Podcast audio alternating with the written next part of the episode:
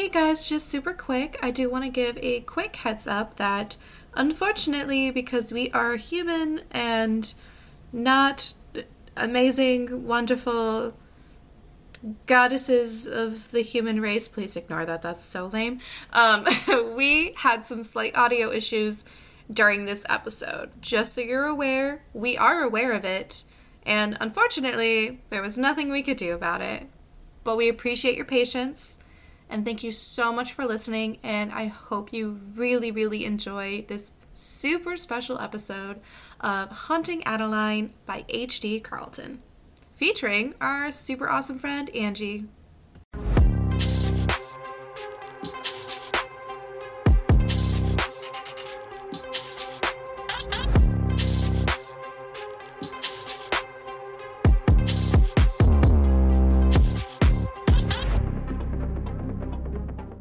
Y'all are gonna carry this conversation today. One of my timeline notes says fuck around and find out. Here's the thing. We're recording this in August. I just came back from a week in Japan. So I'm not fully functioning. Are you ever fully functioning? I'm like usually at least half functioning, but I'm pretty sure I'm at like Yeah, we we were supposed to record right before you left and then you left and now And then life we're happened. when you came back. Yeah, it's and okay. so all in it. But isn't that the best kind? You know, sometimes.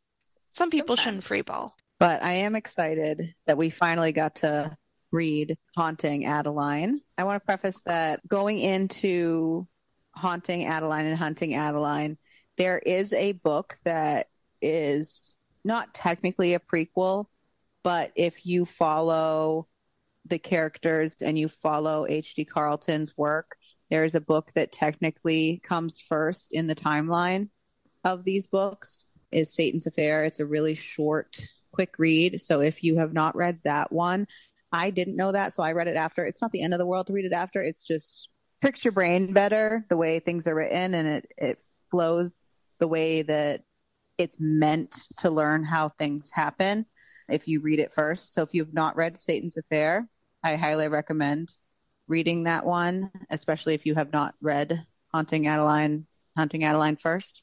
Sounds good. Um, it has one of the characters we liked in this one, and, And- is actually going to be getting a duet. a duet in addition that's going to take place after Hunting Adeline. So, yay! Um, so yeah, Haunting Adeline, H.D. Carlton. That's what we read. Special episode.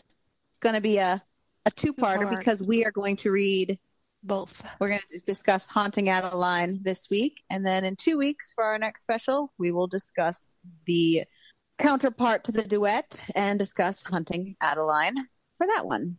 So I'm not going to lie, I had this on my TBR for so very long that I forgot 90% of what the book was about.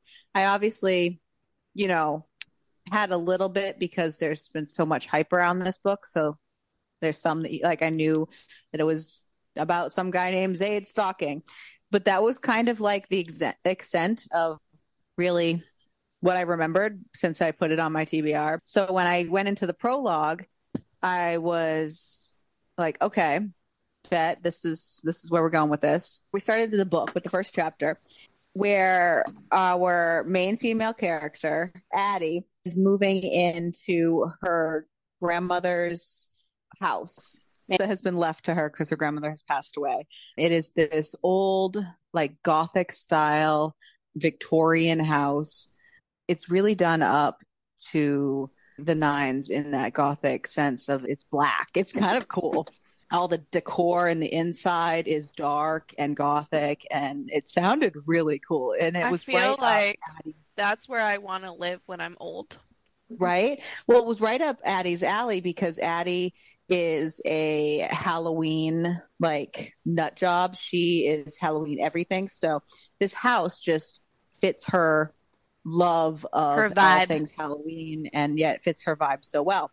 Not only that, but according to Addie, there have been five ghosts in residence for as long as she can remember because they basically came with the house. And with the original construction of the house, there um, were five construction workers that died trying to make the house.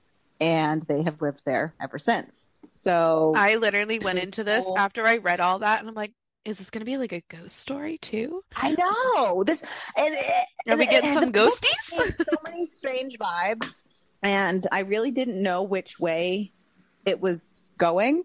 So she, you know, moves into this house. Her grandmother passed away. She moved in because it was left to her. She has a knock on the door, and no one's there. She's just really thinking that this house is totally, completely haunted. She can hear the footsteps on the upper floors. She can hear doors close that, you know, no one's in. And she's really, you know, has her jam. And at the end of the first chapter, we get our first diary entry to this book. And it is a diary entry from her Grandmother. great grandmother Gigi. And we learn in this diary entry that Gigi had a stalker. So at this point, and she's sitting there and she's intrigued by her stalker. And at this point, I'm like, oh, so maybe the prologue was kind of from Gigi's point of view. That's that, you know, that was my, I could see how you could think I that. got that vibe too. well, again, mm-hmm. I, this is how I went in blind mostly. All of a sudden, this girl's moving into this house. Now we have this letter from this really, really old dead lady, and she had a stalker that she was vibing with. So I'm, I'm thinking that maybe the prologue is connecting from her. So I'm like, okay, so maybe the prologue's from the 40s. That was my, my thought process. Mm. And, and we meet Addie's mom, and What? Addie's mom is a She's a character. nasty ass hoe bag. Okay, I'm glad you said it. Did you see my eye twitch? Yeah. Is that what your face was? Yeah. 'Cause you saw- she's she's a me pants. But again, this was our first really getting to know Addie was her moving in and her response to her mother. And I we don't know a lot about her at this point. So I don't even know No. how old she is at relatively this young, isn't she? She's 26, but at this point in the book, I don't know how old she is. Yeah. And she's sitting there arguing with her mom, and all I can think the whole time is how young is this girl? Like, did we Mhm. just get a book about this 19 year old girl? Because she is acting like a whiny ass brat. Because not only is the mom a nasty asshole, but the things that not only come out of her mouth, but her inner dialogue about the Mm. whole situation is so immature and so young that I really was like, where are we going with this? Who is this character? And I wish I feel like God.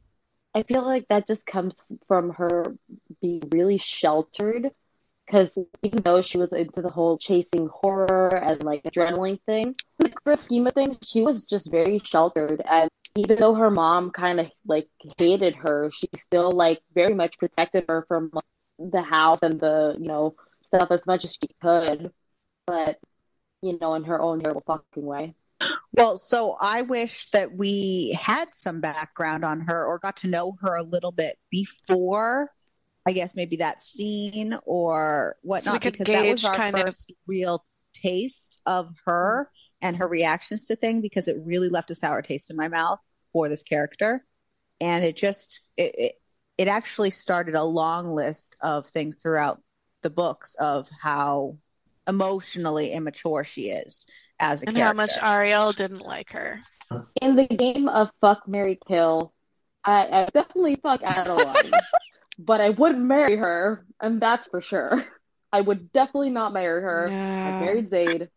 So it's not that I didn't like her as a written character because she wasn't poorly written.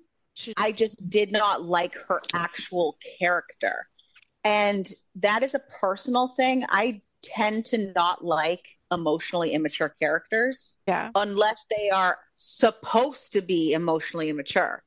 Yeah. Like they are in the age bracket where that is normal. A thing. Mhm. Yeah. Right. But at 26 years old, I really hope that your maturity is in the 26 year old range, not you're still emotionally the range of a 17 year old. Well, not everyone has the emotional range that you do, Ariel. No. So on that note, though, I I'm read- pretty I sure reading I was about as sassy as that when I was her age, so And that's the tea. that's the love it. I, I, I was reading a book last night where the main character was like She has the emotional range of a cucumber. I just needed, I needed you to know this. I love Just it. Chef's And- kiss. And so Addie has the emotional range of a cucumber. I just want you to know. I just need you to know this going in. Just saying. I'm not saying she was. You know what? She probably thought- she doesn't deserve Zade. I'm just saying. I'll get on that rant later, but just saying. I agree. Uh, Just saying. Zade, But- Zade has an emotional maturity much higher than her, and it's just he shouldn't have to oh, compensate for that. I agree, but doing what he does and being the person that he is, even if she doesn't deserve him, she is what he wants, and that what that man wants, he gets. Oh, so She back on deserve him, track. for sure. Yeah, back on track. Holy So- shit, this is gonna be a fucking shit show. So we find out that she is a writer, um, and she has a book signing, and we get our first glimpse of somebody watching her. And And she can feel it too. Like yes, But of course, honestly, because it wouldn't be a book like that if she listen, couldn't feel it. to be fair, I can feel when people are staring at me. oh, So absolutely. like I was get it. Yeah, no, I know you're being a brat. It's fine. You get the you get the hair stand up in the back of your neck Right. and like, yeah. especially that kind of stare. Like he was like Well, I think it- in. I think what you're hinting at is one of the other books we read, the games we play, where I'm like, of course he can feel her, like in the same room. Because they can always just feel when they're nearby. I know we're cynical and fucking we're fucked. What else? You know. As what are we Taylor gonna do? Swift said, it's a shame she's fucked in the head. I didn't get to talk about Taylor Swift today, and poor Spencer has It's heard Taylor's me. world. We're just living in it. I would let that woman smack me in the face. With I her feel like. I would do it for the plot development. Just saying. Yeah. Solid. So after we learn that she, you know, also kind of has somebody watching her a little bit, we have those hinty vibes. Oh, somebody's Somebody's watching me. Oh my God. I We get it confirmed when she kind of calls somebody up for a, a booty call, a little a little booty call. He doesn't even And, like the uh, dude, really. She does not like the dude. She's just somebody she knows she can call for a booty call, and not even a good one either. But she's I just mean, scratching. I understand. She didn't even call him herself. Her best friend was like, "You need to I get know. laid I know. because you are too much." She was like, Diet- "You need to get yeah. fucking laid because Diet you are a- annoying right now." and so she steals her phone and she texts this guy this like god awful text. She, Ugh. like something like like come rail me or something like along those lines, and then he says back, "Took you long enough." Like About time you came you to your should senses. be so lucky. I've Ah, met those men, and they're prick. So he- terrible, and they're not great in bed.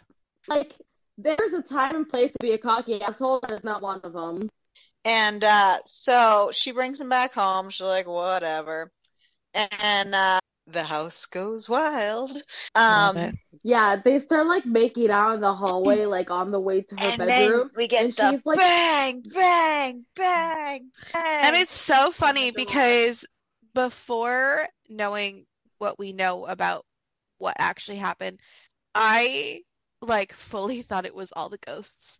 me Um, too. So Me because here's the thing, that's a thing, and I'm gonna sound like a conspiracy ghost person in a minute. But you know what? It's fine because so when I used to live with my mom, there were ghosts in there. I wouldn't go into the attic at all. Then in my brother's room, shit would go flying off of shelves for no reason. And so like when I read that in the book and I was like, it's ghosts. What are these ghosts doing? What is happening? Are we in a ghost story? Like what's going on here? And then of course like we figure it out later, but like it just there's some real Her inner monologue too, because like she was like, "This motherfucker's playing buzzer with my clip. Like, I what is he doing? I'm trying to act like I'm into it, but good God, what? This is why I don't call this guy up. So when like the banging goes off, I'm like, oh thank God, the the ghosts are playing referee. Thank God. Like, yeah. I totally thought, I was like, why are they bringing all this ghost stuff into it? When she goes to the door to find out, which, what's his face, wasn't even a man enough to check the door for her. Oh my God, he's such a little bitch. handsy, was there was nobody there at the door. And so she ends up getting rid of him. He's too scared, blah, blah, blah. And so because she doesn't want to move forward with it, he gets angry and it it, was a weird moment. Yeah. And it was like we don't know this guy from anywhere, but all of a sudden this is all in the first chapter. And this guy just like throws a fit and punches a hole through her wall and it's it's all just weird. The whole first chapter Okay, so it's weird, but it's also not weird. And yeah, we don't understand the context of him or anything that they've done. Like maybe she's done this in the past where like, you know, but Right. I have met those men. Oh, absolutely. No, no, no. Obviously, it was like, kind of I whiplashy. I, was like, whoa. Yeah, I mean, yeah, well, he was just pissy because he didn't get the banging. The first chapter did not do the rest of the book justice. No. Is all I'm just saying. So guys, get through the first chapter. So she found the diaries after all this. Oh, actually, before that, just small note. We had a little chapter switch. This is something I didn't like. Kudos to being creative and having the little nicknames for. but I did not. I was really confused for a second because we were just supposed to magically know that we were point of view switching and that the point of view switch. Noted by these nicknames that were given. So I think that Once I knew, I knew, but it just Yeah, that I first think that we- switch, I was like, Yeah, I think that we find out about that. Like she, I think she's like about to go to a book signing, and she's like super nervous. And Diane's with her, and she's like, "Okay, what do you call yourself?" She's like, "The manipulator." And she's like, Right. and why? and Like, and they yeah. come across and they're fine. But that first switch, um, when we get that Mhm. little piece of him finding her, that first switch, it was just kind of like mm, I didn't like how that first one came about. After that, it was fine because I, we knew what was done. But it was just that first. We've talked about that a lot in the past. Crystal and I have. At more least, information though- sometimes is better. At least though, they are labeled. I thought they were Mhm. chapter names because it wasn't like two chapters in her point of view, which honestly, all that went into the first chapter could have been split up into first two chapters, and then it would have been less confusing if both those two chapters had the manipulator at the top and then went, and that would have been way less confusing. But when you have chapter one, the manipulator at the top, chapter two, the shadow at the top, I just thought they were chapter names. We understood it going forward, but it was just that little bit of a, oh, that's I See, I didn't that's that, but then again, I, we've always talked about how we all read very differently. Yeah. So like, I feel like that kind of incentivizes your brain to just start working off the bat. Like, why Right. is this chapter named the manipulator? Oh wait, it's not a chapter name. Like, it kind of like kicks that brain into gear. and that's why it just it, it it it took me those extra few minutes of being like oh okay switching gears of okay Mm-hmm. addie finds the diaries in her house and she now is on the same page as we are where she's learning about her great grandmother and Mhm. her stalker and then she finds her first rose And and the thorns are clipped so that he wouldn't get hurt. It's like so funny because like it's creepy but sweet at the exact same time because like bro is stalking her, but he didn't want her to hurt, like get hurt, so he cut the thorns. off. And, And then he breaks into breaks her into her house. house yeah. he, he like To he leave like her a reverse flower. lock yeah, he like reverse lock picks her house when he leaves so that nobody else can break in. How cute. We have so many problems. she is renovating this this cool house Girl, if you own this big house and you're like a big shot writer, why are you and Daya fucking cleaning out this house? Like, hire some goddamn cleaners. Okay, so well, that was my first thought because I was like, this lady is rich. She's a writer, and she keeps complaining about all the dust and the cobwebs. And I'm like, you're living here for a couple weeks. Like, how much money do you have, and you can't clean this place before you get there? It clicked a little bit after. Okay, you're doing the renovation, so you probably want to clean as you Yeah, go. but at the same time, you gotta. But But like at the same time, the way I look at it I wouldn't want to live there like that. Well, it's her last connection to that grandparent know. that she loves. So The maybe- dust and the spiders. yeah, nah. I can't. I can't fucking. I there was a beetle in my bedroom the other night, and I left my bedroom and slept in the spare bedroom. I can't. Nah. I feel like it no would way. be like a cathartic experience for somebody like deep cleaning something Yeah, like that. I'm Her just doing saying. it right. And obviously, like I don't think she. I don't know. That's my excuse.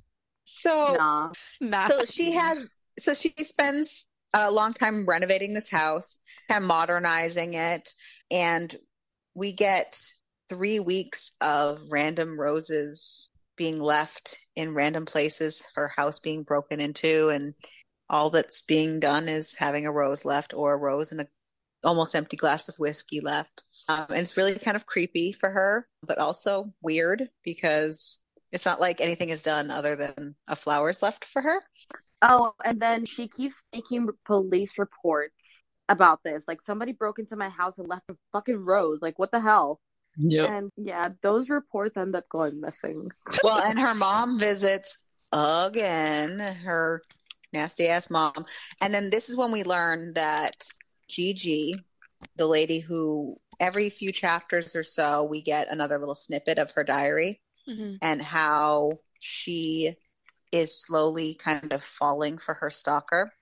And we learn that Gigi was murdered in this house. And we get that kind of bomb drop. And not only was she murdered in that house, but the bedroom that Adeline chose was the same bedroom that her nana occupied, same bedroom that her great grandma occupied, that she died in. Yep. Her mom really wants her out of the house. She doesn't understand her fascination with it. She doesn't understand any of it. we don't understand why that happens until later on Yep. as to why she feels that way, but her mom's Uh, there's a couple nitpicky ways that things were worded that, again, it wasn't like issues, but for example, she's on the phone and she's like, I got hung up on this. Okay. Don't say I got hung up on while you're on the phone because I thought she got hung up on for like a whole second. Uh, but she was saying I got hung up on that fact. You know what I mean, kind of thing. Or she was like, I got hung up on her, or something, or what, however it was. But it was hmm like you got to be careful about like wording. what words you're using, right, in what context. And there were a couple instances of that in this book that they weren't technically wrong. Maybe you might want to look at how that sounds Yeah. And they kept going and kept talking about the ghosts and kept talking about the like I've seen apparitions and I there were so many hints and drops of that. I really was wondering where that was going and I I kept expecting the ghost to play a major role. Mhm. Those five original ghosts that she talked about, I expected them to ma- play a major role in the book and I didn't feel like they did. No. Yeah, it was an interesting choice because I also thought the same thing with how often they were being brought up. And originally I was thinking it's the ghosts. It's not the ghosts. I mean, maybe that's what she thought in her head. It was maybe the ghost doing it, and like her brain couldn't possibly think that oh, someone was Oh, Right, I think she was trying to like her house. excuse away some of the stuff, absolutely. Mm-hmm. Because I at think that that time, that could have given and it. I also wonder if some of it was left in the book or given as a kind of trail that it might have tricked people into going down that rabbit hole of, oh yeah, it's it's this or, or the ghost killed Gigi or you know what I mean or yeah. Mm-hmm. I think it was really interesting how they didn't come into play, right? But Sibby then came into the house with her four guys. So you have this one really crazy chick full of energy who sees these other four guys that are not really there. So having like the five dead contractor ghosts in play with like Sibby and her four guards, bodyguards, or whatever the fuck, I think that was really interesting as well. yeah. And There's a lot of people who don't exist involved in here. Yeah. well, but for real. I mean, everyone knew what the book was going to be about, anyways, because it's literally in the description. But it's it's one of those things to set a different tone, I guess. But yeah, I mean, if you're living alone and you know that there's ghosts in this house, and then things just start randomly appearing and things are randomly happening, like doors are going to be knocked on and all this other stuff, like your brain is not going to go to, oh my God, somebody is like stalking me or following me or like breaking into my house. You're gonna be like, oh shit, it's ghosts. And so like. True. I think having the ghost as like a background in this creepy ass Victorian house kind of gives that a little bit of a so she can basically explain it away instead Right, of that's like she- make- make focusing on like right, actual reality of what's going on. Because honestly, like I would rather blame it on ghosts. If that was happening to me, you sure as shit ain't the I don't Are you kidding me? If I'm home by myself, this house is locked the fuck down and aren't because I get creeped out. So like I would I would explain it away. I would be like, it's ghosts.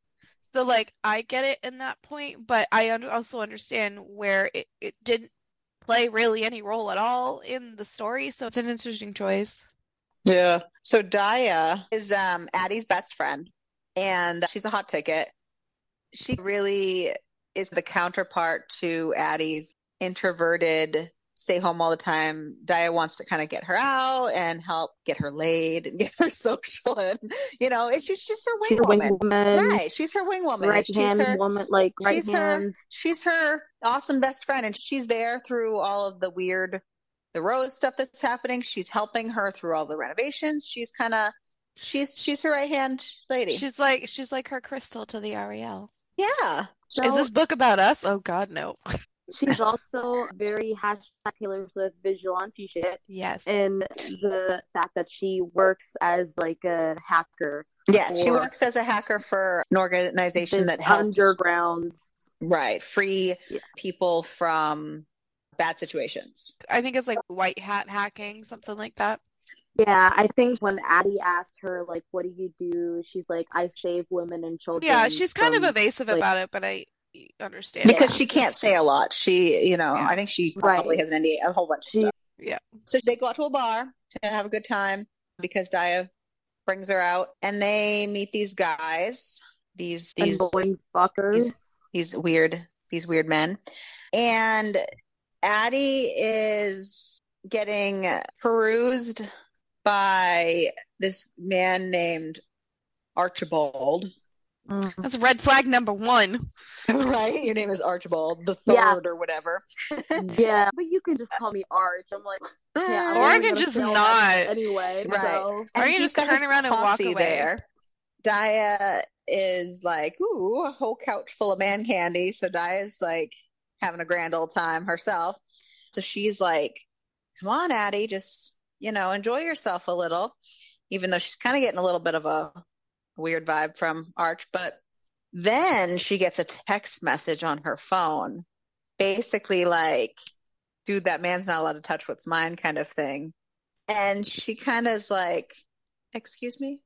I do what I want. she, yeah, she's very much like, I'm gonna ignore the fuck out of this very threatening text because I feel like obviously from my stalker. Yeah, and she's like, the actual text is something along the lines of like, if that man keeps touching you, I'm going to cut his, His hands, hands off off, and yep. leave him on the porch for you.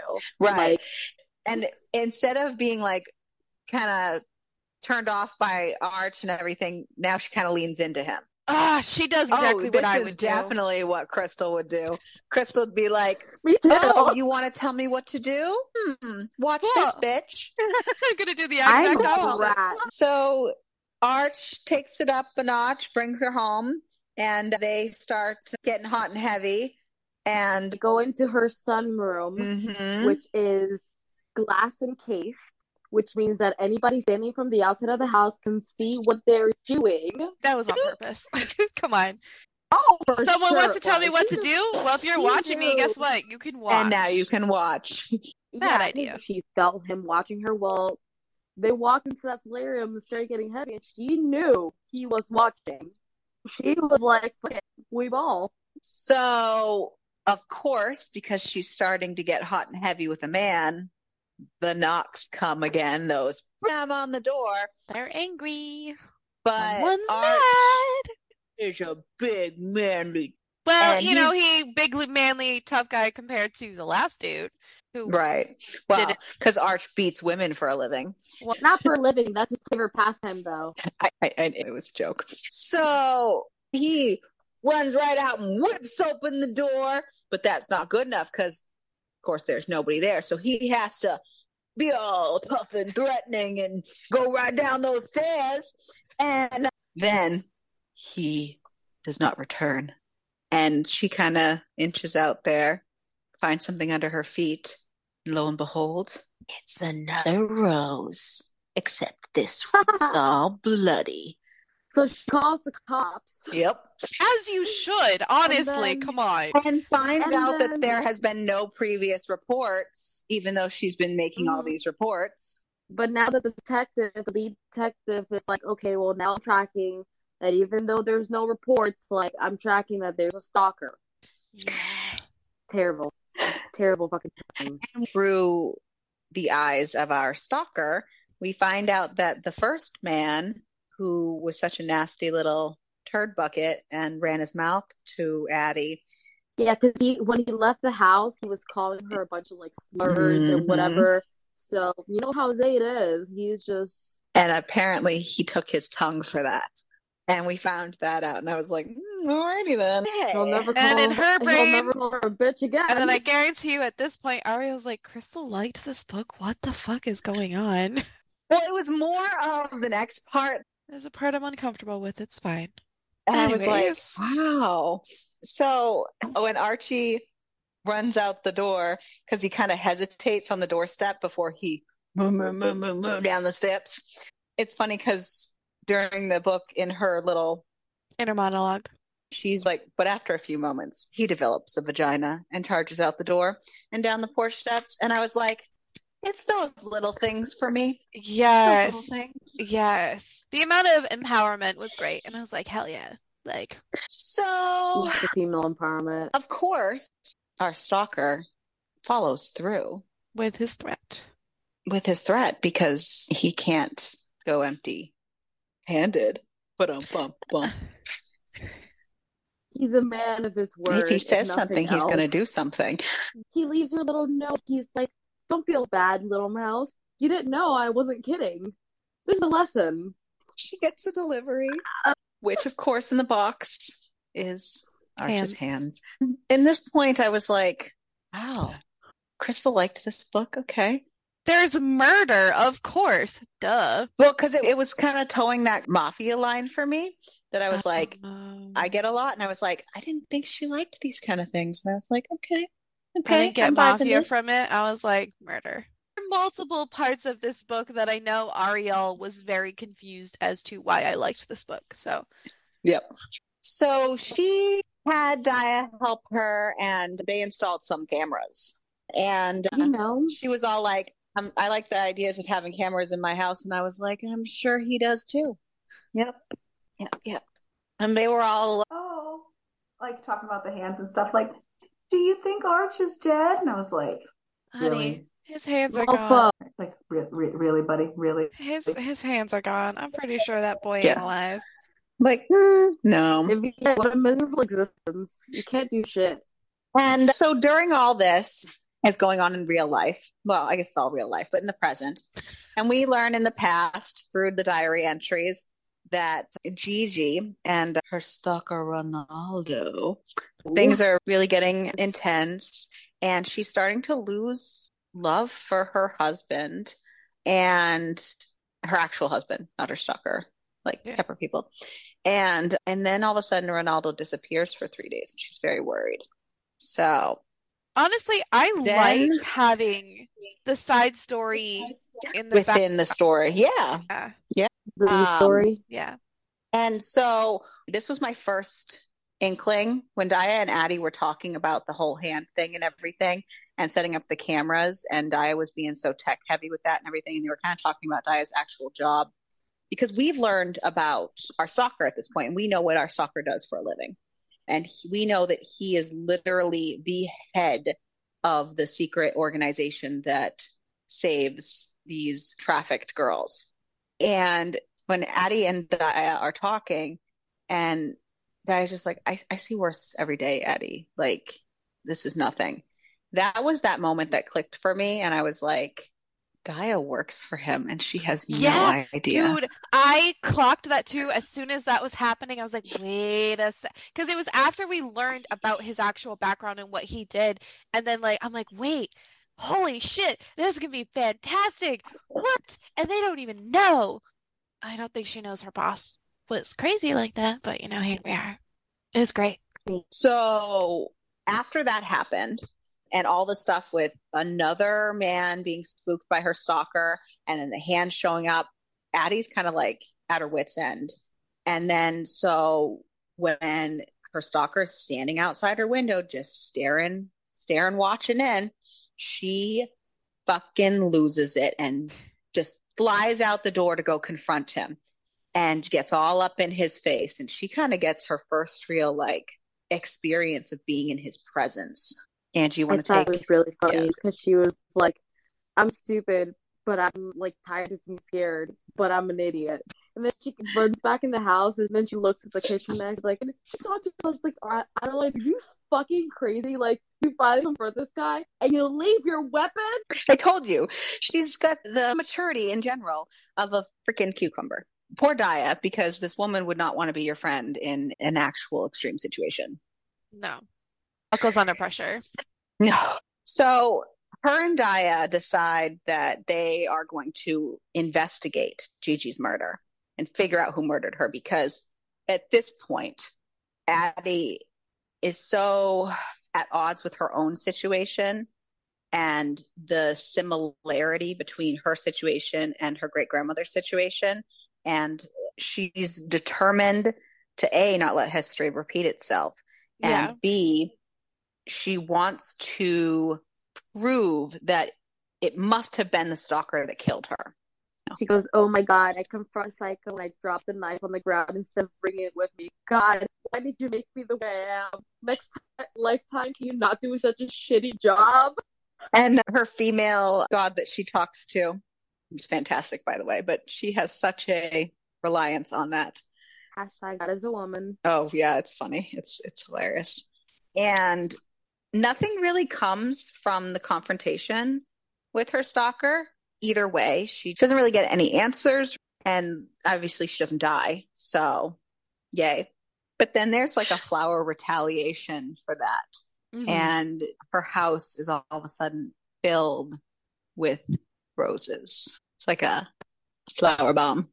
Well, They also learn that there is a page missing out of the diary, a very important page because it seems like it has to do with right before she was actually murdered, yeah. and that they're kind of worried about that. So, in that sense, the next kind of thing that happens is the ghosts of the house help her and lead Love it. her up. Yep, lead her up to the attic. You and could not pay me a finds- million dollars to go into an attic in a haunted house. Absolutely. But she, they, where Yeah, she know. finds that piece of the paper. I don't care. I don't want that Um, piece of paper that bad.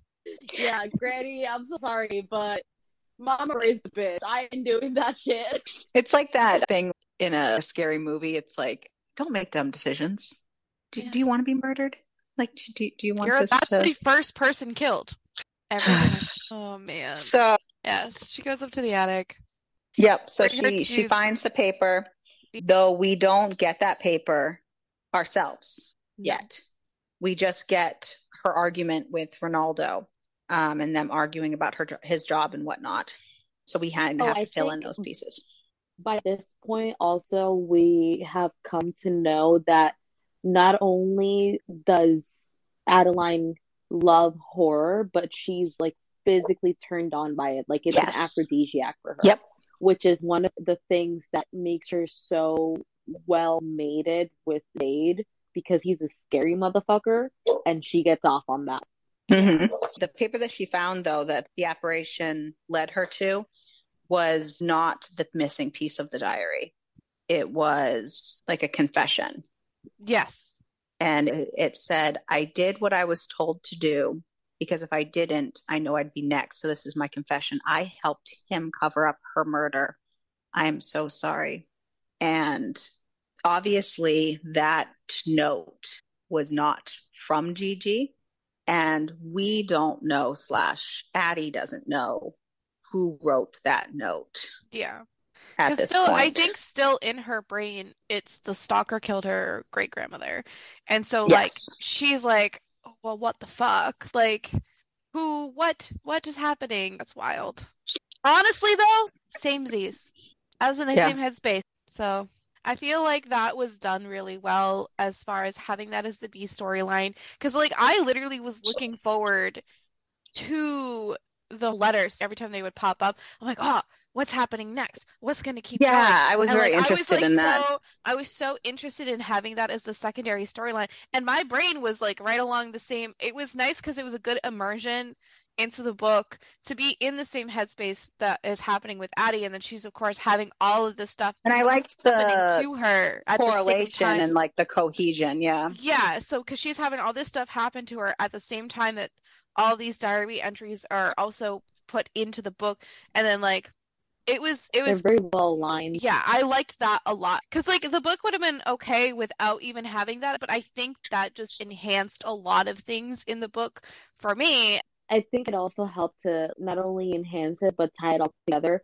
And you know, Ariel brought up that she was very emotionally immature. Like, I think learning about her grandmother Jean, it was a lot of emotional growth for her because she had to accept that not everything is black and white. And yeah, Gigi fell in love with her stalker, and even though Gigi's husband John loved her so much, I feel like it was a moment of emotional growth for her as a person and knowing that and having her be in that kind of headspace when she does eventually end up in the that she ends up in Yeah. it just it culminates So we have a flashback or a, a journal entry where Gigi and her husband are having dinner with a friend of theirs. And their friend is just kind of, odd yeah. And that was my first time that I was like, wonder if Frank killed her. Because she's like, oh, Frank's here now. I feel so much better because I have a buffer between him and my husband. And I was like, He gave me he's the one her. such bad vibes. So I'm just saying it was totally obvious. Like It yeah was. also like I, I I honestly totally missed it because I I was just like too deep into everything else. Like I'm very distracted. Yeah, So we find out through the journal entries that John has been having a really hard time financially because he like was gambling and whatever. And I just think it's really interesting that his best friend Frank couldn't help him out, but Gigi Stalker was able to lend a hand. Yeah. I didn't like And I was like, I was like, why? That was the first sign that Frank was a no goody, you know, whatever. My first first sign was the fact that this man is the ancestor of one of the men that Z is hunting. Because the apple don't fall far from the tree. Yeah. Oh yeah, we find out that later. Yeah, we didn't know that. Before that happens, she finally has her first real taste of being actually in his presence. And they have a little game of cat and mouse and hide and seek. And Very CMC. yeah, she kind of totally eggs him on because they had a text thing going, and Oh, she's yeah. basically like, "Come find me," basically, like, Yeah. And he ends up chasing her through the woods, and then the gun comes out, and then I was like, "Crystal, Crystal, Yeah. Crystal, take it away, Very Crystal. much- This is your part." Listen. Very much Crystal. put the what in the Okay, where listen, here's the thing. Okay, first of all, I still didn't like it. And I believe I even texted you about that and I said there is a part in this that I don't like. I didn't like it. Fucking love that. I don't look so no. So here's the thing because we read The Sinner mm. and I did not like the gun fucking. The knife none of no inanimate objects, knives, guns, none of it. I don't want any of it in my own vagina. And I didn't like it in the books. And because it was also in Losers, I doesn't mean too. inanimate objects; she means weapons. Okay, sorry. What okay, yeah. Let's let me rephrase that. No weapons. but so I didn't no stabby stabby and no pew pew. Exactly. And I had a huge issue with that in other books that we read. I also did have an issue with that in this book, but I think, and I explained it to you, shut the fuck up. I know you're not saying anything, but I can see your little bitch head wobble, and it's me. I want to smack you right in the face. All right, calm down. We had this conversation, and I said the difference is the way that it was written specifically in the story that it didn't I didn't like the I'm no matter what I didn't like the gun thing. I didn't like it. You need to get that look off your face, or I will fly to New Hampshire and punch you in it. Yeah, you're coming for a visit. I fucking can't with you. But I also think that the way that this book was written versus how the other books were written with certain things, they didn't bother me as much. Or you broke me with those books, and so it didn't even phase me at this point. So it's one of the two. I'm going to go with broken, but I, I just I had to laugh because I know that that's something that you really don't like. I don't like it. Do not put Right. weapons inside my body, please. Because like- Crystal has had like 17 billion rants whenever a weapon goes in there. It's weapon or just- pee, so what are the two, okay? I don't like people peeing on each other either. basically, yeah, he's she's like texting him back. She's like, "Why are you doing this?" And he's like being all cute. He's like, "Well, you haunt me, so it's only fair I return the sentiment." And then, like, kind of like, and her on, but that I mean, Yeah. that's his prerogative, sorry, right? Art, And just then dying. she's like, he says, he says, "I'm so close, I can smell you," and she says, "Quit being pussy and come out then." Yeah, she she seriously egged him. What? She pushed him to it, and she was like, "Do it." Oh yeah. Uh-huh. And then so he says, "Come and find me." Mhm. So she does. What the? F-? So then she goes, "God, Megan, we really need to have a talk about your life decisions when you made me." Yeah, I liked I liked those little quips that she had when she knew she was doing something stupid, and she goes, "This is dumb," but yeah, it was it was crazy. It never stopped her from making future stupid decisions, though. Of course not. Duh. Do things later. Ask for forgiveness after.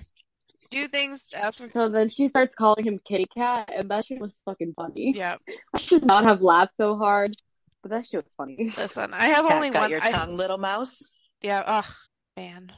Yeah. Well, because he uh, started it with the whole cat got your tongue, little mouse. He did. He did. But you know what? That's okay. I loved it. It was great. Well, he did steal somebody's tongue, so there's that. That's true. Um, but no, I was so- unco- I was uncomfortable with the whole gun thing. I was not a fan. So Archibald, one of his minions was Max, and Max shows up because he's like, Wait, so before we move on from the pew pew scene, I I do think it was a little bit of poetic justice. So the same room that she took Archie in, that where he got her off with his hands, that was the same room that Zade chased her into, and was like, "Well, a deal's a deal. Pay up. If I catch you, I fuck you." So so that's when I think it was like a little bit of poetic justice where he took more power in that same room where she was being a fucking brat. Yeah, no, of course. And then she's like, she's confused because she obviously is very like turned on, but she doesn't know if it's because she's so scared or because she actually is turned on. And then she's just fucking confused afterwards. Yeah. So the next day, or however many days later, Daya and Addie are out like eating at a restaurant or something. And Archie's bestie, Max, comes along for a chat. kind of basically like, bitch, where he is he? Like, I know you had something to do with this, and I will make you pay. Yeah. And she very clearly is like, I don't know what the fuck you're talking about. She kind of really doesn't know what happened. Like she No, knows his hand. but No, she- doesn't. But she is having actual communication with Zade at this point, and I Yeah. believe she actually learns his name, and she's actually kind of learning a bit about him because they have a conversation where he explains, if I had just come to you at that book signing, it would have been kind of a lie because it wouldn't have been who I actually am at my core, and that's not fair to you. So, yes, this is the way I had to come to you so that you would know me. And Yeah. Because he's not trying to I hide want who you to he love me for me. Yeah, he's not trying to Yeah. hide who he is as a person, which I can appreciate. Why I'm Right. sympathizing with a stalker, I don't know, and I, that says a lot more about me and the absolute therapy that I need to exist as a person. But here we are. Yep. throughout this whole book, though, he has such utter confidence in himself, but also in his ability to end game with her. Yeah. Because as much as her inner dialogue is basically like, oh, God, you made such a failure. Like, why am I fucking up so much? His is basically like, well, when I marry her, blah blah blah. blah. Like Gotta love his a self-confident king. This man, Yeah, it's like he finds her, he becomes obsessed with her, and from that point That's on, it for him. like, nah, this is it. This Yeah. is this is it for me. and this is the like, end. in literally every moment from the moment that he sees her at the bookstore, it's over. Every little thought he has, he's like, I wonder what Addie will think. I wonder what our like, oh, babies well, will think of this. mother, like right. to the point where he goes on a mission, he saves his little girl, and she asks him if he'll be her daddy or whatever because you know she's a scared little girl. He rescued her, and he's like, "Hmm, I get this question a lot, but I mean, I have to consult Addie because if I'm gonna be this girl's daddy, she's gonna be her mommy, so I can't really those kind of life is about my partner." And I'm just like, "Your partner who you're stalking?" Listen, he he knows what he wants. Should be wild, bro. Love it. Oh Love it so man, much. it's great. Z Zade confronts Max and is basically like, "Don't fucking go near my girl." Well, not like that, but he basically throws down the law. And Threatens him with a gun pointed to his family jewels, and I think that was really funny. so behind the scenes, Zade has been working on this big undercover ring where this group of men who work in the government have been taking children and sacrificing them for their blood as a like a swearing in ceremony for higher power. And it's part of their society. And it's part of this cult basically like they have going on. And Zade has been trying to get in and dismantle this group Take him out from the inside, Yeah. basically. so he's been watching this man, Mark, and infiltrating through him. And he meets up with Mark, and coincidentally, they happen to be across from a cafe where Addie happens to be. And he tries to steer Mark in a different direction, but he's like, nah, I want to eat at that place. And mm-hmm. he's like, well, fuck, like if I draw attention away from it, it might draw attention to it. So he just goes along with it. Yep. And so Zade doesn't feel like he has a choice.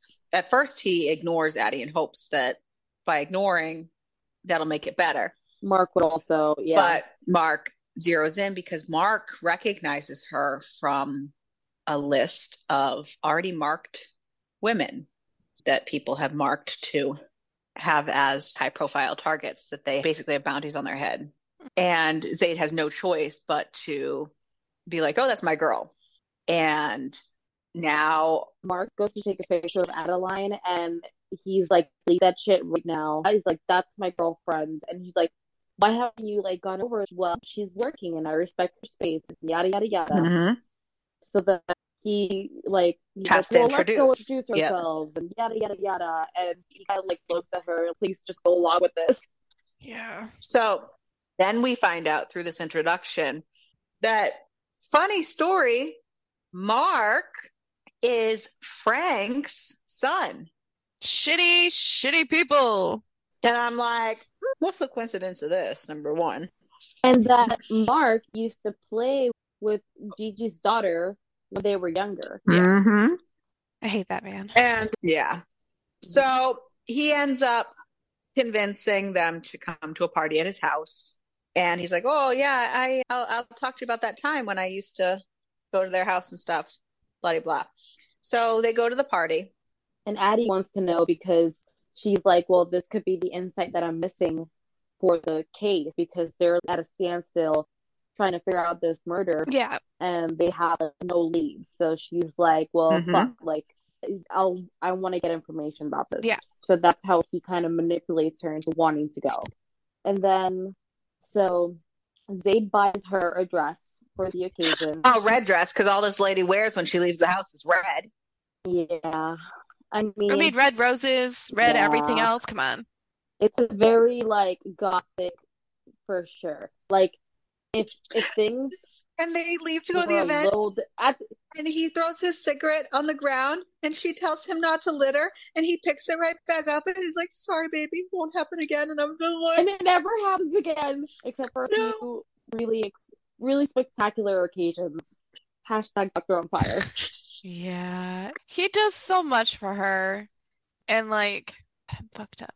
she puts on a dress and whatever, and they meet up outside her house, and you know she tells him to stop littering, and then she's like, she I don't know what she does, but her mouth be getting her in trouble, and basically she gives him a blowjob while he's like very aggressively choking her with his belt.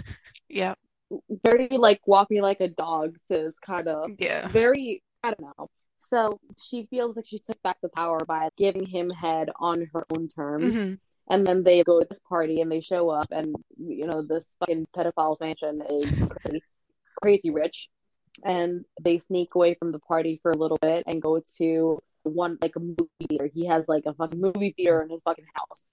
And this is like by far one of my favorite fucking This is a lot of people's favorite scene, and a lot of people who talk about recreating certain scenes in books. This is one that is on a lot of people's list. For me, it's not even about what happens, it's about the total exchange of power. Mm-hmm. He's like, keep your eyes fucking open or stop. And I'm just like, Oh, yeah, I didn't find that there was anything that special about was- this scene because there's so many scenes in books that are like this. I think that it's one of the first scenes that I read like that because I remember the first time I read Haunting Adeline was like right as I was getting into dark romance. And this was one of the first scenes that I read where it had that total power exchange.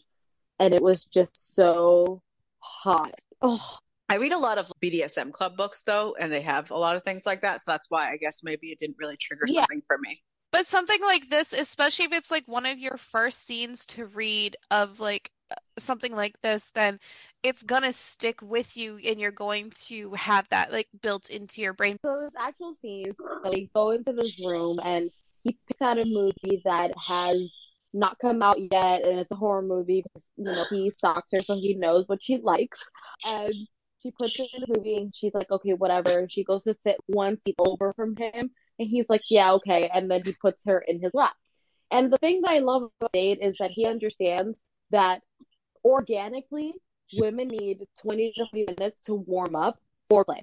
And foreplay is not core play, it's foreplay. It's getting your mind ready for the act, right? So he lets about like 20 minutes of this movie go by before he starts like playing with her. And every time she closes her eyes or rolls her head back, he stops. And he's like, keep your eyes on the fucking screen. Don't make me tell you again. And she's even more a mess inside because she is acknowledging that she is consenting to this right now. Like he's not taking anything from her. He's not doing anything that she doesn't want him to. Mhm. So she's even more conflicted. By the end, her eyes are open and on the screen, but she's not even fucking seeing anything because she's like on cloud nine. And I think she goes a little bit in subspace before she comes crashing back down to reality. And in his head, he's like, I'm sorry for whoever has cleaned up that mess because whatever. It's a big turning point in their relationship at this. And I think that's possibly why it sticks with people so much, too. So that happens. They write themselves. She's a jumbled mess. And then, you know, because Mark is a rich fucker, Butler comes to get them, like, oh, yeah, like Mark's ready to talk to you now about Frank or whatever. the fuck. Yeah. Oh, we should also mention that Frank is married, has mm-hmm. a trophy wife named Claire, And who is both very clearly. Zade and Addie are concerned for her because they feel like she's clearly Very abused obviously and abused, not yeah. hiding it. Like she doesn't even bother to hide the bu- bruises or anything like that. Mhm. I don't like Claire. Anyways, She didn't give me So, the right vibes when when in this book, Crystal- I'm met sorry. I still, honestly, I didn't even like her in this book. Like Angie said, the vibes were weird for me for that. Yeah. I don't know. Yeah. Like Frank is a piece of shit. Like, don't get me wrong, but I like, know. I don't I know. know. Like throughout this whole thing, like the vibes were weird. yeah. she was playing the part of the abused housewife a little too well. Yeah. I think that's what it was. Don't know. right before they went in, when they were still in the car before they went into the party, she kind of is like, "Is there anything I need to know before I go into the den of vipers?" type of thing, and he's all kind of like, "Don't don't judge. I will never indulge in anything they have to offer there. Don't be jealous. No one will ever be capable of getting my cock hard except you."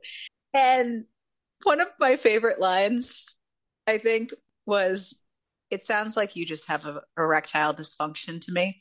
Because because to me it was probably like that's probably the best line I've seen connected to the whole my dick only works for you Yeah. situation because there's so many men that are just like, no, it only just magically works for you. Every other girl just like turns it off. No, like that's not actually how a lot of it works. So I really liked that. But so after this party, Zade really realizes how much of a target Addie was all along.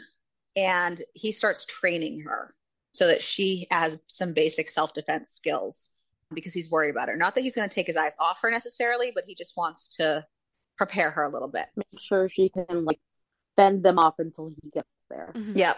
And there's this one scene where he comes back from kind of a brutal day of work where he wasn't able to save somebody. And she kind of was able to turn the tables a little bit and comfort him instead. And was basically like, you need to remember all the girls you do save. You know, don't forget to mm-hmm. remember them too. I I love that scene because she was able to put aside her own personal bullshit about him and just recognize that hey, this is a human that does a really hard job and he's had a really hard day. He needs comfort. It shows more Like growth I think that's what to their relationship too. I think that despite her emotional immaturity, I think that that's one of the reasons I don't completely dislike Adeline is because aside from her own emotional bullshit, she's still a good human. Like she sees another human in need of comfort and she just does it. I'm not saying she's a trash human, but children can see that people need comfort and comfort them. Yes. That's what I'm saying. Mhm. She's just doesn't have the emotional maturity that someone her age Mhm. should, is all my problem. No, that whole scene really, her pep talk with him, them talking about the girls that he's saved versus, and all that stuff, it really gave me Q and Tess vibes from the Monsters in the Dark series by Pepper Winters. I don't know why, but very similar vibed scene. But so Satan's affair came to town, riding on a pony, stuck a feather in. Satan's Affair is a haunted house company that tours and comes to town. And it's also the name of the book that I said that you should have read before this. Coincidence? No, no, it's not. I can't with you. Addie and Daya have been so excited for Satan's Affair to come to town. They love to go to this haunted house extravaganza because it's basically like an entire um, carnival, entire fair, um, but all haunted houses. They have food, they have games, they have all kinds of stuff, but it's it's all a bunch of different haunted houses and cool stuff. Yeah. And they travel from town to town, and this is the time where they're going to be in Seattle, which is where this book takes place. And they're stoked. They got tickets. They're excited. And they go to Satan's Affair. Well, guess who else is going to Satan's Affair? Bad people. Just kidding. Oh, I was going to say Zade. I know. Well, you know, he goes where she goes. Well, yeah, well, at this he point. actually was not going because she was going. He was going because Mark was going. That's why. Yeah. So the thing about the Satan's Affair is that it's gotten very popular. So they had to score tickets in advance and reserve them under their own names. So Daya, being the you know ultra hacker that she is, she's like, I got this shit. I'll get us tickets. I'll get us on the list. So everybody knew who was going to be there before Satan's Affair Mhm. happened. So Jay saw Jay is Z's right hand man. Jay saw that Mark was going to be on the list, and he also saw that Patty was going to be on the list. So now Z's like, well, fuck. Now I have to go. Yeah, because Mark's made Yeah. it clear that Addie is a target. So, Right. Mm-hmm. yeah. And he thought that it would be a good opportunity to kind of get them alone too, him and his awful friends. So they're at Satan's Affair. Mark and his gross buddies, which keep in mind, I think I kept forgetting this until it kept reminding. But they're old. Uh, yeah, I kept forgetting this throughout until it kept being thrown in my face. Keep in mind, Mark is Nana's age, and Nana's dead. Nana died at 93 or something like that. Yeah, he's old. He old as fuck. they're This motherfucker is crusty. yeah, eh, hitting on girls, having a, a young wife, and like taking children.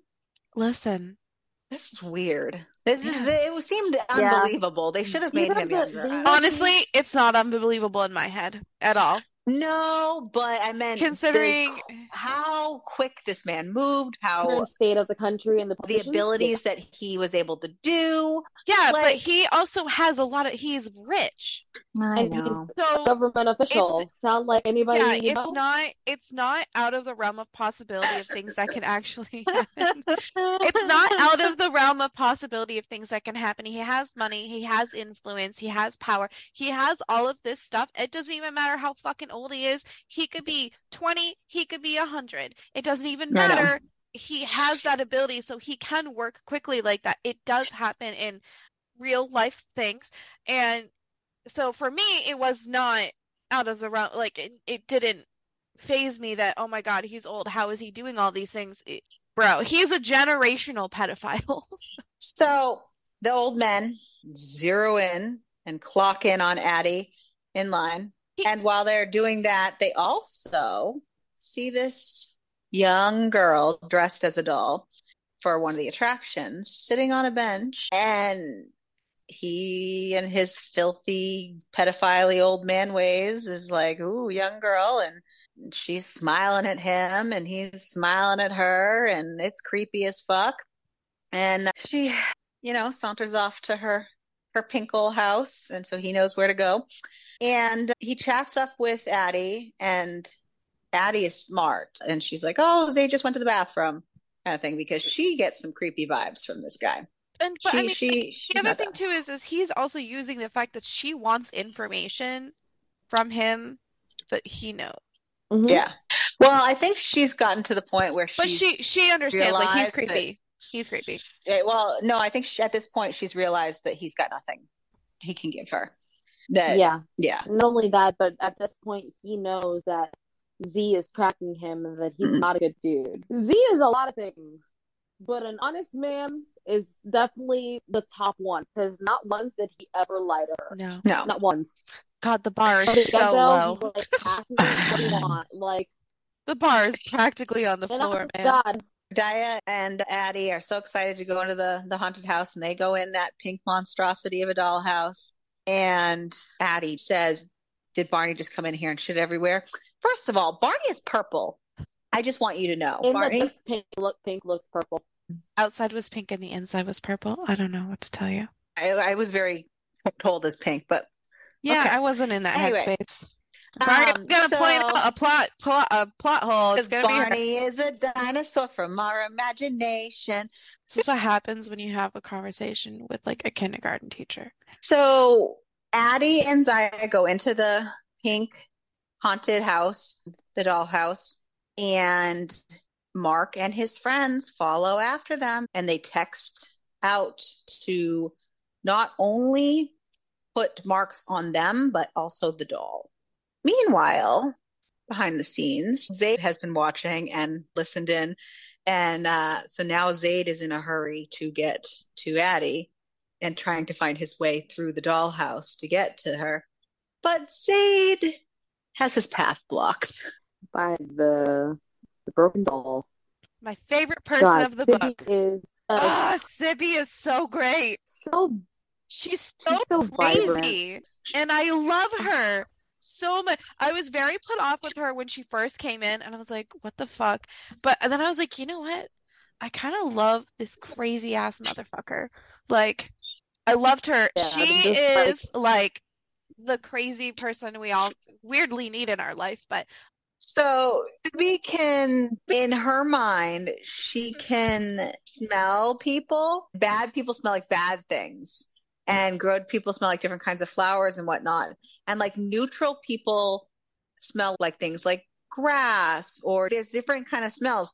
And Zade smells like, for her, asphalt or something. Um, sulfur. sulfur. She thinks he's a threat to Addie and Daya, and she's like, I'm not letting you have them. And he's basically like, try me, bitch. And she starts being all stabby because she's a stabby stabby. And she's trying to like swipe at him, and he's sidestepping it and She isn't able to get any swipes in, and she's getting mad. I love her so much. And he's basically like, dude, you're just wasting my time. I need to actually like help them from the real problem type of thing. And Mm-hmm. then somehow he convinces her, and then they decide to work together to take down the actual bad guys that actually smell bad. So they decide to work together um, and take down the four rotten egg people. And so he knocks them out. She's like, I'll take care of these. I'll put them away for later until the exhibit's kind of closed. And he's like, Great, cool beans. And he meets up with Addie in the House of Mirrors. And they Which finally bang scene. for the first time It's another scene that a lot of people like too. Because they finally bang for the first time. And it's a big moment in the book because up until this point, yes, they've done stuff. But they haven't I- actually had sex. We we even glossed over. They've had plenty of intimate moments, but she was not able to cross that line because she still had that cemented in her brain that this was a bad dude, this was her stalker.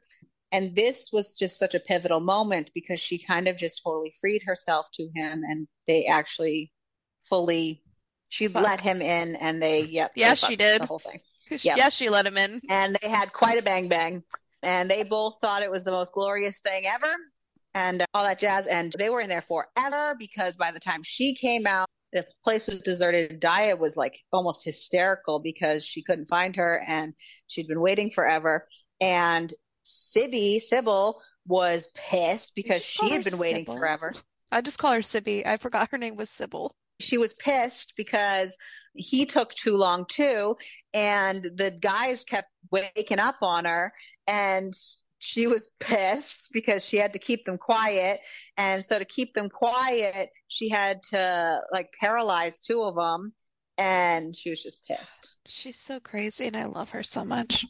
She's great. I was just gonna say that in the House of Mirrors, in that scene, they really kind of complete their dynamic because, you know, he was chasing her before because she half didn't want it, half did. But then she says something like, I don't want to give it to you. I want you to take it from me. Like, I want you to, like, catch me or something. And that kind of solidifies their dynamic of cat and mouse and, like, the CNC and the stuff like that. So when he comes back and talks to her this is another one of those like nitpicky lines i was talking about that i had it's not wrong I love your face every time it happens. Technically wrong. However, it just could have been worded much better. So Yeah. the scene starts with what took you long, the psycho girl snaps, her dull brown eyes alight with fire. And then he says, and then it goes, My heart hasn't stopped pounding, and I'm plagued with the unbending need to fuck her again.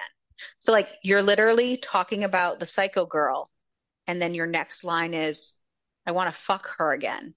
Oh. well, We know because Yeah. he just fucked her, but yeah, he really should not have used a pronoun there. He really should have used her name because you can't Yeah. use one girl and then say her. It's that consecutiveness is just. Yeah. Then they go and they start interrogating slash like fucking up Mark and his buddies. And Sibby, Sybil is Hot Mess Express, and she is feeling real stabby and she's also like really enjoying this. And Zeta's all like, dude, if she gets off in front of me, I'm just leaving. and, yeah. Like, I swear to God. and I'm just like, whoa now, Nelly. So he kind of messes with Mark, terrorizes him a little, gets the answers he needs for the underground stuff with the society going on, finds out that he needs to go to Saviors, and that's where things are going down. And he also finds out that regardless of Z's interaction with Addie, she was already marked. This is when he finds out that she was already marked the society. Whether he had interacted with her or not, she was always going to be for this trafficked woman path. Like, Yeah. That was her fate. And he also finds out that them disappearing typically will trigger the society to up and move locations. So he might not even be able to get anywhere with saviors. hmm So then he lets Sibby do her thing, go all psycho bitch, stabby stab, stab, stab. And we should also note that Mark's wife was with the four men during this whole affair. Yeah. And when Sibby captured the four men, she let the wife go and thought she was saving her. And Zade was kind of mad because he was like, You just let her go. And she's like, Well, Yeah, he's like, you didn't get her any help or anything. Like this woman was abused. Well, I think he was more concerned that she let her go with the knowledge that they were going to make these men disappear and that she could be an incriminating witness. Because I think Z would have just had a nice little talk with her first before letting her go. Yeah. Probably. So they're putting the bodies in the trunk to uh, dispose of, and then the, all the bajillion jillion cops show up. And Z's like, get in the car, like, let's go. Sibby is like psycho chick over here. she was ba- basically like, you know, my my henchmen aren't here yet. Like they're not back. They're, they're not going to fit in that car. I can't go without Mhm. them. And that's who she was talking to in the house, but he didn't see her. That's why he thinks she's crazy. And leave me, leave me, leave me. And he's like, what the fuck? Like, knowing that if he leaves her, she's going to get caught, Yeah. but she won't get in the car. And if he doesn't leave now, he's going to get caught too. And she won't get in the car. So he has no choice. He has to leave. So Sibby gets caught and takes the fall for the murders. Um, like- they pin the murders on of the four men on this psycho girl. And we And find out that she's been murdering people at every stop along Satan's affair Because remember, it's a traveling fair. for years. So they put her away in a, a cuckoo home. She is a bit Mhm. cuckoo. Dade goes to Saviors and he already has a reputation with Mark.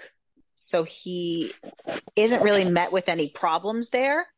Though, as a reader, we know, and Zade, as smart as he is, should know that the fact that they didn't up and move immediately should be a red flag. Yeah. Definitely a red herring. Yeah. So he goes, he has like a dinner there, and he's tested. And they have this little girl brought in. He goes into Saviors, and there are these that they're drinking from these weird chalices. Hmm. And then he socializes all night, and then he gets invited to a dinner party the next night. And then he goes to this dinner party, and because he has to go to this dinner party to be able to go to their official like initiation thing because it's a test. It's important because then a video gets leaked that has the same timestamp as the night he was at Saviors, where another another child dies, and he feels really bad because he was basically there in the aftermath and he had no idea, Right. and he feels really guilty that like he was there while they were like torturing this poor child. Mm. So he goes and he does the dinner there and he fixes it. Then a child is brought in to enjoy for dinner. But thankfully, he is able to create a fake FBI raid for drugs on the place and get the child out. But it also kind of sinks his in with them because he's arrested with them. It's a whole thing. And they're ready to go for the next night. hmm We learn about the roses and why the roses and why he takes thorns off them. And we learn that it's from his mother and it's something that she always did. He's basically explaining to her that he does it because he wants to. Like there, he doesn't have a super tragic past. Like the only bad thing that happened to him was his parents died when he was like 16, but they died in like a car crash. Yep. And then he got really sad one day because he's like, "Just die," and like one day you're not gonna be here anymore to like give me So, roses. yeah, so you to she gave him a fake, like a plastic rose. so that so that that will never stop. And he told her that he wanted to see roses all over her house too because she feels like home. I know. Yeah. That's me. one of the first nights that he comes back to her house after Satan's affair, they like fuck in the woods or whatever, and then like they're waking up and they wake up and he gets the call from Jay. Oh, and it's Daya like, hey, oh, day Daya realizes, oh, gotcha, gotcha, gotcha. Okay. Yeah, Daya walks And in on them. you know they walk Okay. And she's like, "Wait, what the fuck?" And then he's like, "I trust you. Whatever you want to tell her, you can tell her. Yeah, Whatever." And Because she kind of has she knows all about Mark and all that, and she knows that he's Daya's boss, but she can't tell anyone. And she wasn't even supposed to tell because Daya. it's like a top secret mission. Yeah. Yep. So then Daya walked in and it was like, oh shit.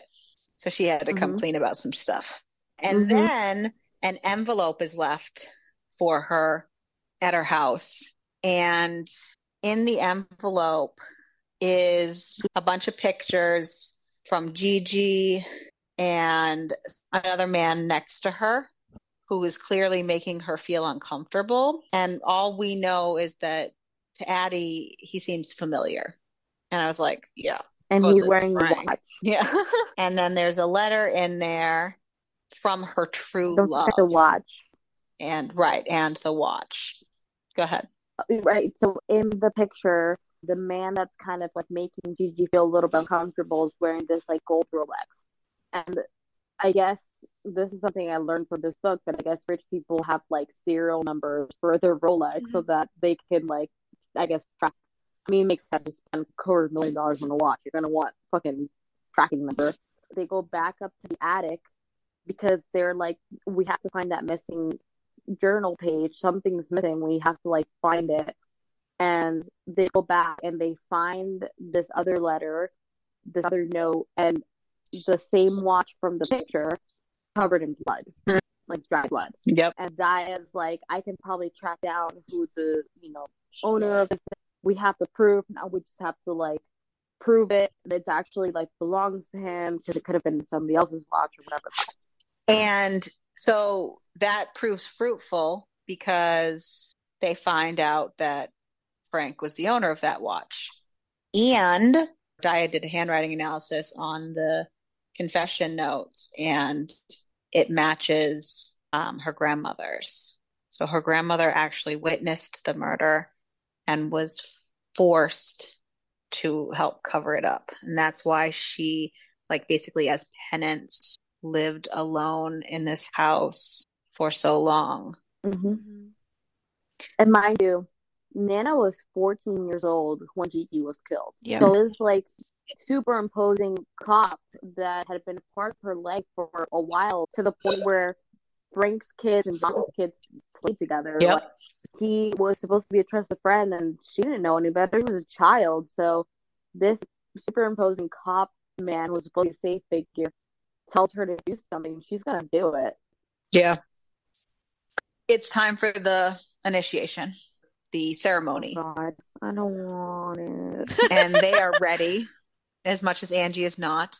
They are prepared. Zade has his right hand man, Jay, who has been throughout all this book. We haven't talked about him, but we should have because he's been throughout this whole book. Jay's a important, integral, little under the radar piece. He's in his ear all the time. He's his Mhm. little earbud man. And um, Unlike Sibby, Jay is real. real. Yes, he actually is a real person. And they have this whole thing set up. They're going to go and they're going to take out all these guys. So they get to the place, and long story short, it's a setup. The reason they didn't move, they knew that they could try to take Zade out, even if it was at a detriment to their own people. people, their own society. They were going to try to take Zade out because he was such a Nuisance. yet he was so close to taking them down. And so the whole place kind of blew up. It was not great. And while this is happening, Addie gets a text from Daya, an emergency text like, I need you now. Can you come over? Like it's an emergency. Please help. And then she Addie keeps trying to call her. She doesn't answer. She's freaking out. So she gets in the car and goes and is run off the road and taken. It is a major setup on both ends. And that is how our book ends. It was basically like the perfect fucking storm because Mhm. Distracting one to distract the other, and yep. Yeah. yeah, like they knew that the, Dee had her house surrounded, so the only way to take her out was to like draw her out. And the only thing we It do was the perfect know is that Max was involved. in her taking. Mhm. Yeah. and that the guys that um take her know that um she belongs to Z. Like they know exactly who she is. Yeah. So it's all connected. Yeah. Um, So yeah, that was that was the first book. to bring it back to something that Angie had asked pr earlier with the recording, Angie already knows what I'm gonna say.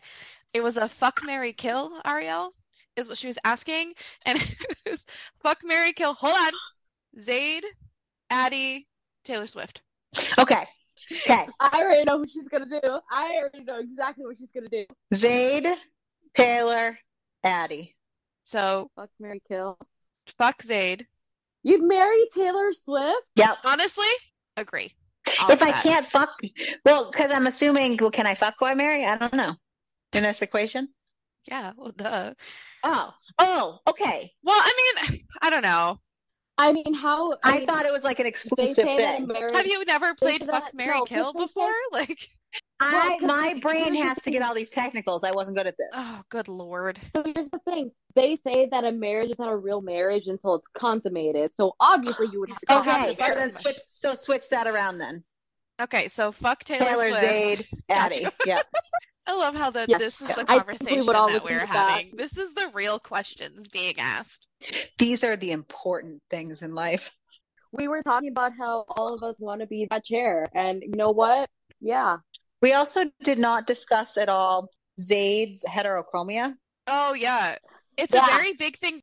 That's what I'm saying. It played an important part or a big thing. The light and dark, if his personality and himself. It does show like the two different sides to his personality, Yeah. which is wild. But yeah, Um, I also want to make special mention because we didn't talk about her that much because I glossed. But we didn't really talk about Ruby, and I just want to take special mention of Ruby because Ru- Ruby Ruby's.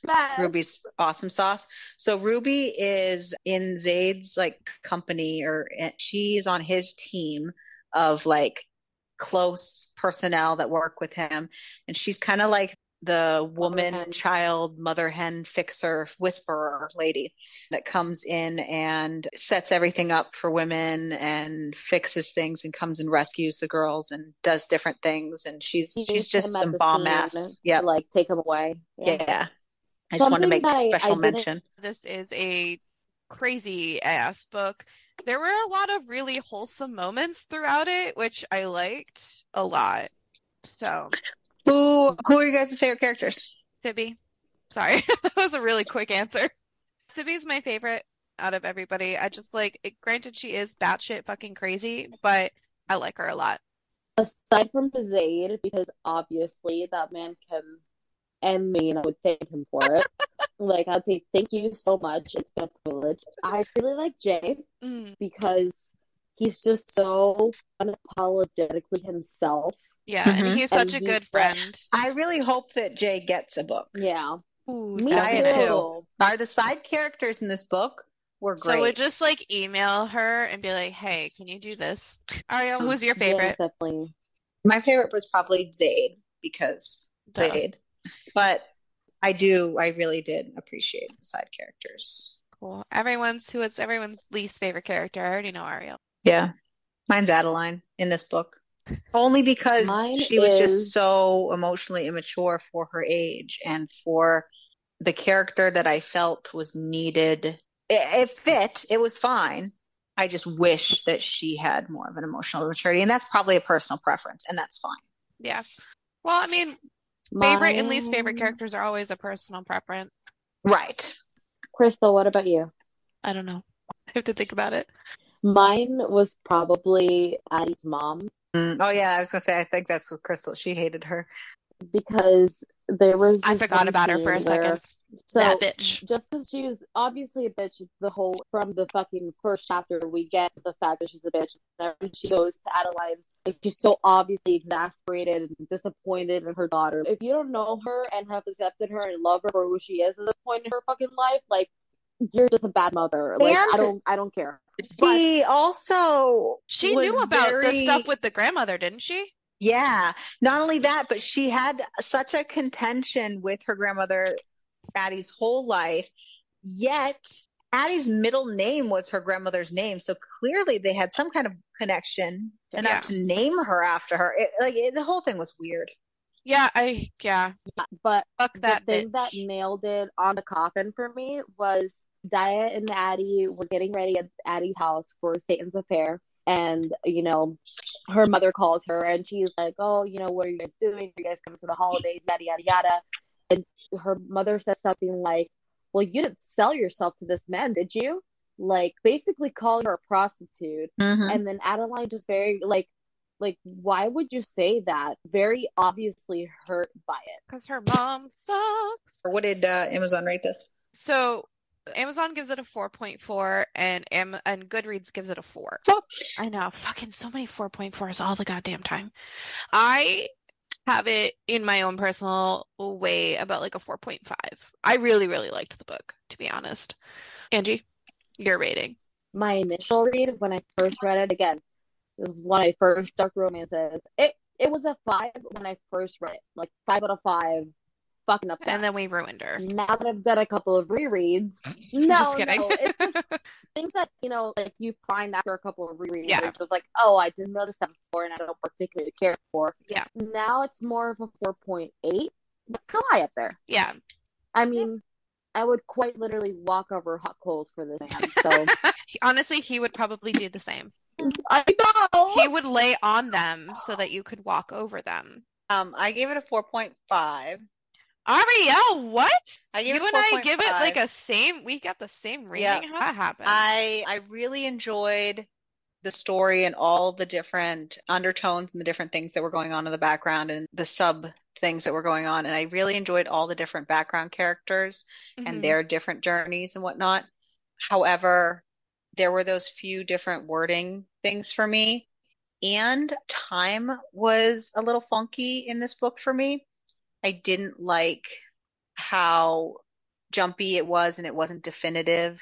Got you. Um, and I didn't like that. I didn't like how, so it wasn't as well written in that way, Mm. like fully, I guess, in the fleshed out. timeline setting kind of Yeah. way. Yeah. I know exactly what you mean because the House of Mirrors scenes was like three chapters, but then you would have things where you would have her go basically the span of three weeks in the span of like one chapter. But know? not So, only like, that, I understand that. yes, that, but not only that, there was also times where like all of a sudden it would be weeks later and it wouldn't be obvious. Do you want to cucumber rate the book or do you want to wait till the second book and do it all in one? Well, this is wanna its do? own episode. That's true. What do you want to give it? What do you got? I didn't think yet. Angie, do you got a number in your head? I'm thinking because like I think I'm going to go with a six. I was gonna go like a six, five, or a seven. I'm thinking seven. There weren't that many scenes, but There there were was. some, and they were they were They were very well written. it, right. They were interesting, and they weren't just like the same old, same old. They were different things, different times, and they had different stuff going on. If it wasn't for the gun, I would have rated it higher. They because of the gun, I gave it an extra point five. Right. honestly. That added a, a, a an element of um, intrigue over here. I know, but again, it all comes down to personal preference, and that's not my preference. So I know, I I, but, that- for me, the, the cucumber rating isn't personal preference. It's it's it is. it's, It's it's how much own- spice is in there that we feel, like it's not. Yeah. Okay, for you, but for me, it's a personal thing with how I feel it's written in there. Because we've done stuff where it's been rated higher, and even though there wasn't a lot in it for what the book It was well written, it was right, well written yeah, and specific to that book. So it's really subjective. It's not. I guess, yeah. I just think that their specific dynamic was so unique Mhm. in the sense that, yeah, it was a lot of it was like CNC or like force, whatever, but it's different because we see the mess that's going on in her Yeah. head where like body's literally fucking betraying her. She wants to not want it. Yeah. And so it's got an extra element of angst there Yeah. were hot and bothered, but you're also like emotionally suffering. Yeah. So this was Haunting Adeline. Next time, we will be doing Hunting Adeline and finding out what happens Continues. next time. Next time on Hunting Adeline. Is Zade alive? Will Addie make it out alive? Who knows? We do.